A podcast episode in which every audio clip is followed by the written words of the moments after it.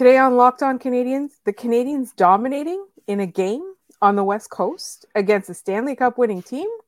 All that's coming up in just one moment. You are Locked On Canadiens, your daily podcast on the Montreal Canadiens, part of the Locked On Podcast Network, your team every day.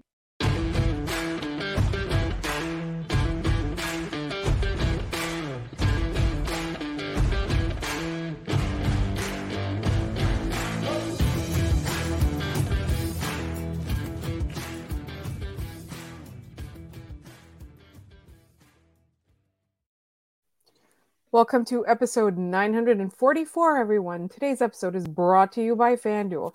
Make every moment more. Right now, new customers get $150 in bonus bets with any winning $5 moneyline bet. That is 150 bucks if your team wins. Visit fanduel.com slash locked on to get started. My name is Laura Sab, also known as the Active Stick, and I'm joined, as always, by the wonderful Scott Matla of, Habs Eyes on the Prize. We thank you for making us your first listen of the day every day, and we apologize in advance for being loopy today because it is a million o'clock, and the Canadiens have just played a game on the West Coast that did not make us want to cry. Yeah, it was. I have natural stat trick open in the background right now because I keep looking at it and thinking – no, no, no, no, no. That can't be right. Normally the numbers are the other way around on these. Uh, at five on five tonight, the Montreal Canadiens took the Vegas Golden Knights out into the back alley and broke their knuckles with a hammer. It was, it was, it was bad. Like the Canadiens took this game personally. And OT was a little bit rougher, a little bit more loose as the energy kind of died out in their legs a bit. But through three periods, this was a game the Canadiens probably should have gotten both points in. Uh, yeah, I would agree. I did think the Canadiens deserved to win the game. I thought, like, for me, the biggest thing was how few shots they allowed and how few high, danger chances they allowed. That to me was the the thing that stood out the most. And I know we're going to spend a couple of minutes talking about Kaiden Guhle because he is the absolute truth. He's the damn truth. Sorry.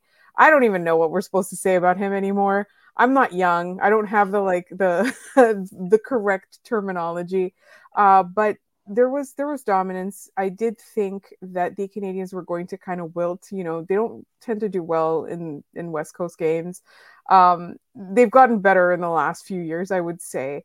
But I, you know, I was expecting against a team like Vegas for there to be a lot of issues defensively but I think they played a team game on that front. There were some there were some minor lapses, obviously. Ideally, you do not want to lose a game like that, but I just there was so much positivity that I felt in this game in terms of you know what they were allowing and also what they were generating like that was so important to me and like even in even in the overtime period like i i felt that the Canadiens had it together, if that makes sense. They they they had some semblance of cohesiveness. And here's the thing about it is like I keep going through the numbers here. The at five on five, the Canadiens were good. The ironic one week part of the team tonight was Mike Matheson by all the numbers is that he did not have a good game and he's Maybe clearly battling he's battling an injury. Like we knew it was a game time decision the good news is for every bit that Matheson struggled tonight, Justin Barron, Kaiden Guhle were monstrous in what they did. Guhle played 20 minutes. Matheson only played 12 and a half minutes at five on five tonight. He played a lot of penalty kill, a lot of power play time, but Kaiden Guhle led the team in ice time by almost two full minutes over Justin Barron. He was incredible in this game and everything he does doesn't show up on the score sheet.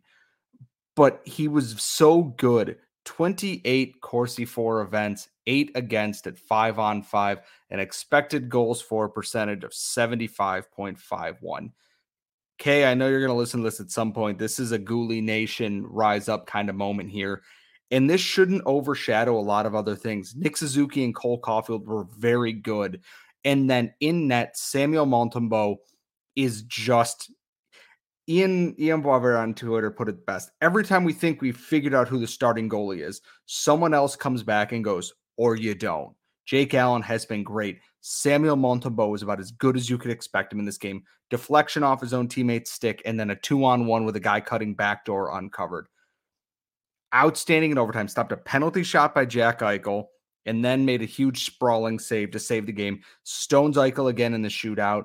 And what do you, it's a shootout. What are you gonna do? You the numbers aren't there for you. The Canadiens were so good in this game and better than I expected. I expected this to be one of those ones that ah, they're going to get beat up a little bit here. And I just want to take a look at Kaiden Guhle's numbers about against who he played against. He didn't have lower than a 50% Corsi for against any member of the Vegas Golden Knights. He had 100% against Brett Howden, Keegan Kolesar, William Carrier. Uh, against Jack Eichel, he controlled 80% of the shots. He was so good and that's what you need because now you can stop playing Mike Matheson 30 minutes a night. Give him a game off. I know we don't want to see Gustav Lindstrom in the lineup. I understand that.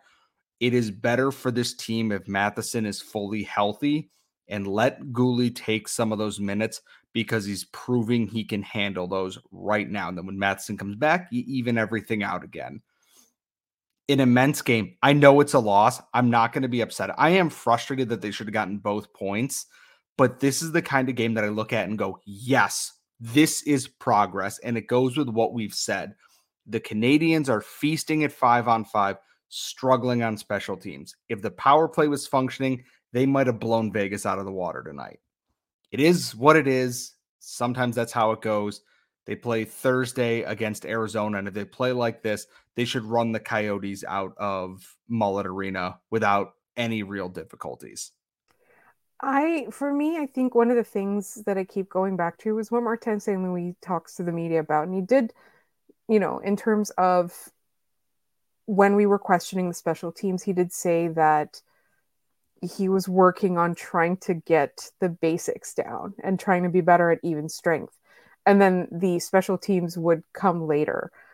I think, like, for my money, it looks like they're doing that in the in the last couple of games. You know, we talked about the slow starts, but once they get their games together, they are working so hard at that even strength component that you're seeing the Canadiens be able to play really well against other teams, whether it's a really good team or it's like it's or it's a middling team or even if it's a terrible team, like you are able to see it come together, even if the personnel isn't there. The habits are there, the strategies are there, the ideas are there, and um, on tomorrow's episode, we're going to talk a little bit more about Nick Suzuki because we haven't spent any meaningful time on him on the podcast in the last little while. And I really want to make sure that we give his current season its due.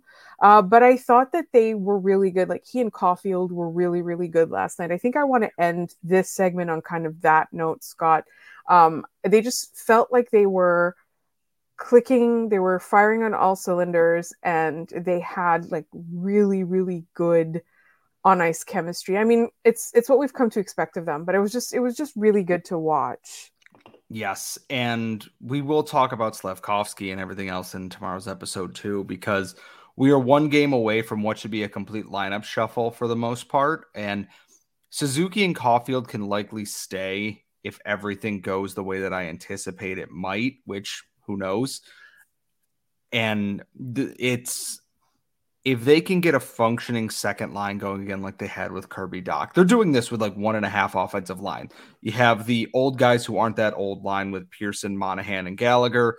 You have the second line, which is just guys who they're trying and it's not working. And then you have the first line. And then the fourth line is what it is. It eats minutes, gets beats up, beat up a little bit, hits some dudes. Like if they can get a functioning second line in there to go with that third line, the Canadiens at five on five are going to potentially be a really fun team to watch here. And the defense, the young defense continues to take these step forwards, and the goaltenders play well. The Canadiens are going to be a team that, yeah, they're still going to lose games, especially ones like this, but they're going to be exciting to watch. They will just death by a thousand cuts you. And then Nick Suzuki and Cole Caufield would do something really dope. And in a year that's about rebuilding without your second line center as part of that rebuild, that's about what you can ask for this team right now. And I'm really glad that if we stayed up to a quarter after one in the morning to watch a game, at least it was exciting. At least they played well. They deserved two points in this game. They only got one, but sometimes hockey is just kind of unfair like that. Coming up next, we got some intriguing mailbag questions from our listeners, including one asking if officiating can be fixed. And also later on in the show, we'll be talking about decentralizing the NHL draft. And all of that is coming up in just one moment. But first, this episode is brought to you by FanDuel. Score early this NFL season with FanDuel, America's number one sportsbook. Right now, new customers get $150 in bonus bets with any winning $5 moneyline bet. That is 150 bucks if your team wins. If you've been thinking about joining FanDuel, there's no better time than now to get in on the action. The app is so easy to use. There's a wide range of betting options, including spreads, player props, over-unders, and more. So visit fanduel.com slash locked on and kick off the NFL season. FanDuel, official partner of the NFL. All right, Scott, we have some really intriguing questions, and one of them I'm kind of moving up. It was meant for the uh, next week's mailbag, or sorry, this uh, upcoming Friday mailbag, but I really wanted to talk about it right now, and it comes from our good friend, Richard the Pastor. Hi, Laura and Scott. I'm not like a lot of hockey fans who believe that the refs are out to get my team. There appears to be, however, somewhat of a consensus that over the past number of years, the quality of NHL refereeing has been declining. Rather than discussing this in the context of a missed call, I'm wondering if you could take a step back and reflect on what the issues are around refereeing. Is the quality declining? What are the causes? Is it training, compensation, etc.? And what can be done about it? And finally, do you think Bettman and other NHL executives are at all concerned about the quality of NHL refereeing? Scott, do you have any thoughts or shall I launch into my monologue? You're on mute. I'm on mute this time. So, my first thought on this is that the NHL is not going to do anything because Gary Bettman thinks things are fine. We know Gary Bettman is wrong about a lot of things, and we've known for a long time that they have the best officials in all of sports. They do not. And some of that, there's a longer stemming issue from a lot of this is that going all the way down to like the youth and the pee wee and the midget hockey and junior hockey levels are people don't want to officiate games anymore. And part of that is fans or fans and parents are insane to the fact that people are being harassed, assaulted off the ice, threatened, and all these things. And people who would get their experience there and then go into junior A and go into junior B or whatever and work their way up into the junior ranks to the semi-pro, the AHL leagues, the NHL, etc., are not there anymore because they're quitting before they can continue on that. And there's not that same experience because they don't want to deal with the fans and the parents who are harassing them on there. And that's part of the problem. And we're seeing it more now, especially at the AHL level. There's a lot more former players who are doing it. Uh, guys like Justin Kia, Justin Johnson, etc., are former players who are now stepping into that role, and they know how to call a game potentially a little bit different than someone who maybe didn't play at the same time. Some things might let go, some things might change a little bit. I think it's again, I I don't think that the NHL officials are out to get my team specifically. It just feels that way because I watch them the most often. I just think there's so much inexperience around the league, and the game is played at such a faster pace now that you cannot catch everything, or you can be befuddled a little bit on there, which leads to the co-op point is you have all this video review and the ability to do video reviewing and checking everything if you are not using that to double check your work like VAR does, how the NFL does to review things, then you're wasting your time. We talk about offside reviews, yes, that's one thing, but if you're missing blatant penalties or you know calling penalties that didn't happen, it's just as bad. And you have the ability to overturn that. And coach should be like, you need to look at that. The stick didn't hit him, or he stepped on the puck, or something like that. They review like every puck that goes out of play why can't you do it with other penalties like that? You know? And it all just kind of culminates in what is a big stinky mess in some games. In some games, officials just lose control of everything. And that in and of itself is another problem. But it's just a relative inexperience. There's not enough people working their way up through the lower levels to get the experience and then joining the professional ranks right now. They're trying, but it's a trial by fire, honestly. And it's also uh, worth it to note as well. A lot of people have said how hard it is to kind of stick around and have that longevity until you get to the NHL level, right? Like these are people that are graduating uh, from level to level, and you you got to think about it. It is a very lonely job once you do get to the NHL level. Like you are traveling all the time. You're traveling like like literally your you know your coworkers can be different people from one day to the next um, you're going to arenas where most of the people either think you're stupid or useless or literally evil. Um, and like and this is and this is you at the pinnacle of your career right? Like this is your life when you reach the pinnacle of your career. So just imagine like what scott said in the lower levels that there's a lot of abuse that people kind of experience. So there's fewer of them that go into it or more of them that leave and then just think about the layers that you have to pass like a lot of it's it's hard like there's a lot of certification and training that goes into it it's hard to get to that level where you can like actually make it to the NHL. The other thing that I want to like kind of point out is that you know like like Scott said there's a lot of tools to your advantage. There's like video review and stuff, but I'm not actually entirely sure right now what the recertification process is for an NHL official. Like if you're a professional in a lot of uh, areas at you you kind of you take a certification you take an exam or something like that. Like why not have that? Like why not have like that renewed over time? Like i'm not sure if that's something that exists but i just feel like that would be you know to kind of keep you on your toes. You don't just like earn your way to the nhl and then you do whatever you want right? Like you coast and the nhl is not going to fire you unless you do something terribly egregious because they need you right? Like there's a dearth of of, of applicants. I also think something that would improve the the um, NHL officiating is if they did it kind of like the NFL, wherein, and I know that there's a lot of problems with this, it, it would need to be managed very carefully, but they should be able to take questions from the media. Maybe they, they don't have to face the media directly, but the media or, or, officials like sorry or coaches and stuff should be able to maybe submit questions where they have like you know uh, 24 hours to respond or something like that. Scott has a point so the NBA does this. They release an officials report after every game on calls that might have been missed and the result of that, or if there were missed calls in that game.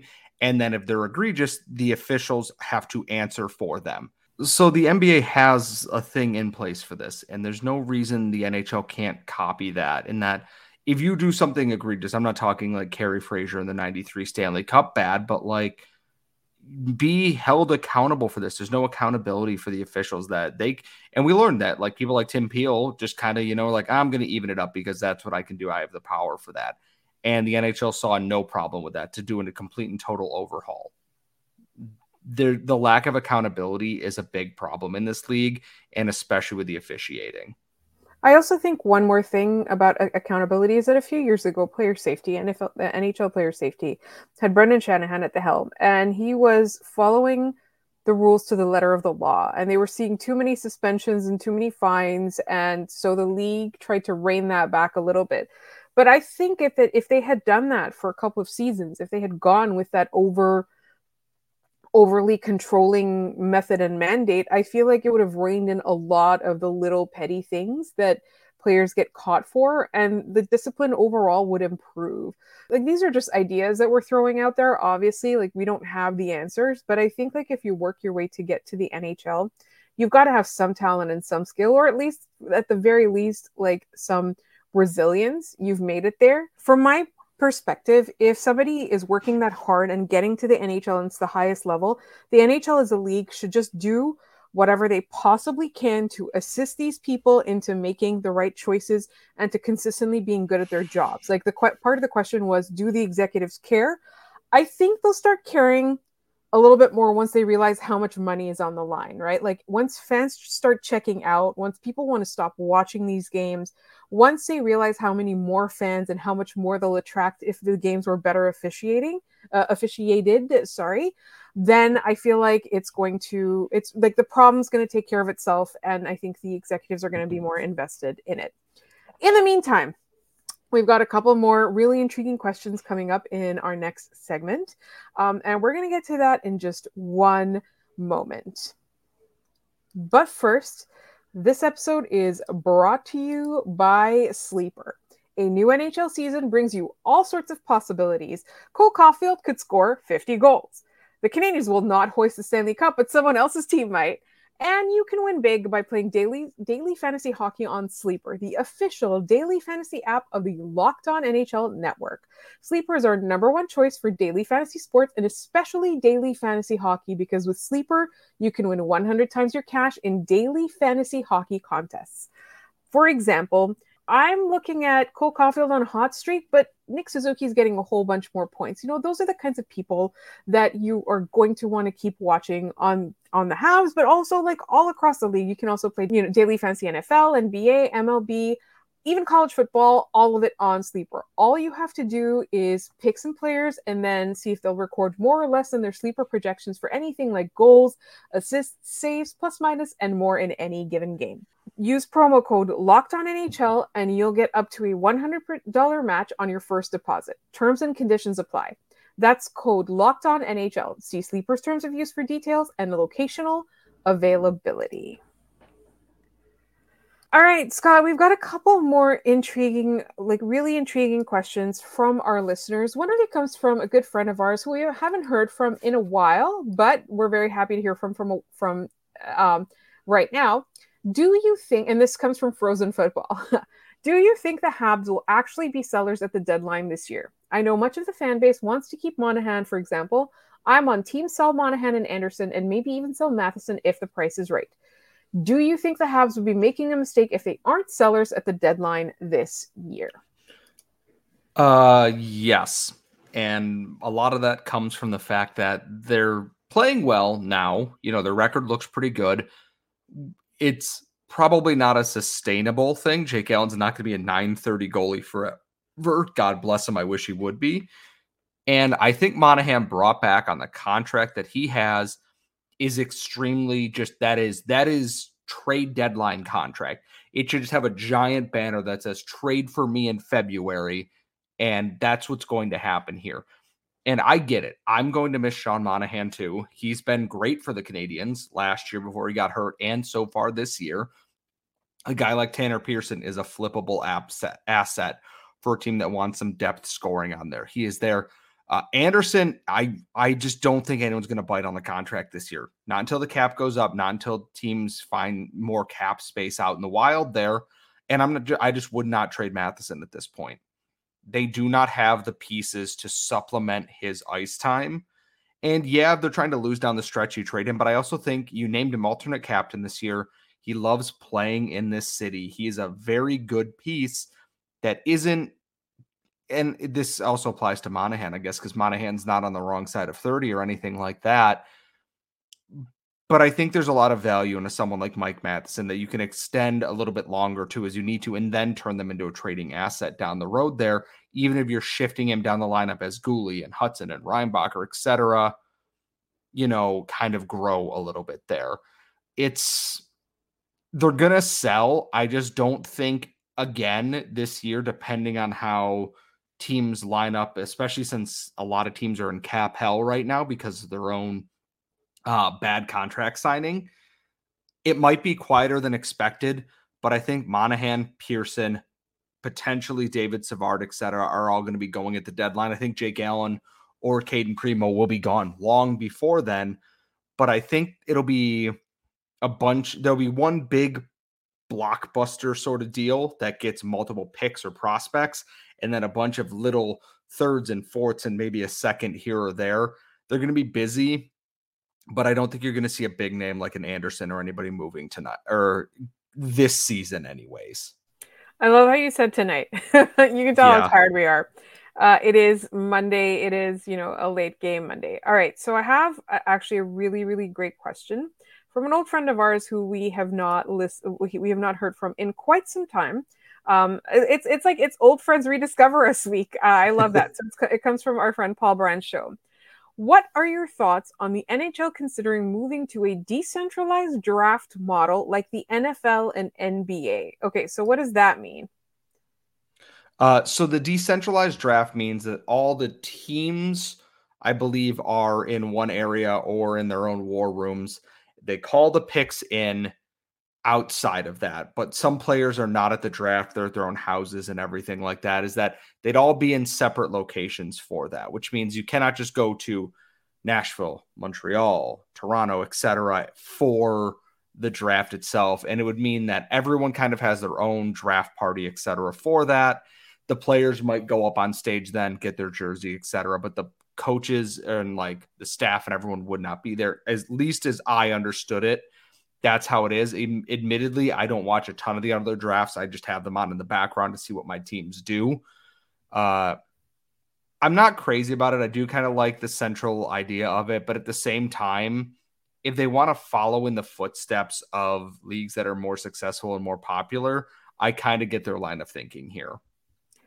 I think for me, the biggest thing is that it's no longer a big event. Like when it was in Montreal two seasons ago, it was huge. Like the city was teeming with people. It was like the the prospects, their families, fans. It felt like a party and I know it's like it's serious stuff that's happening, right? It's like it's like futures being being um, determined and teams kind of setting themselves up for success and so on and so on. I also think that it is an opportunity, like the NHL, like the GMs can meet, the coaches can meet. I know you know journalists meet all the time.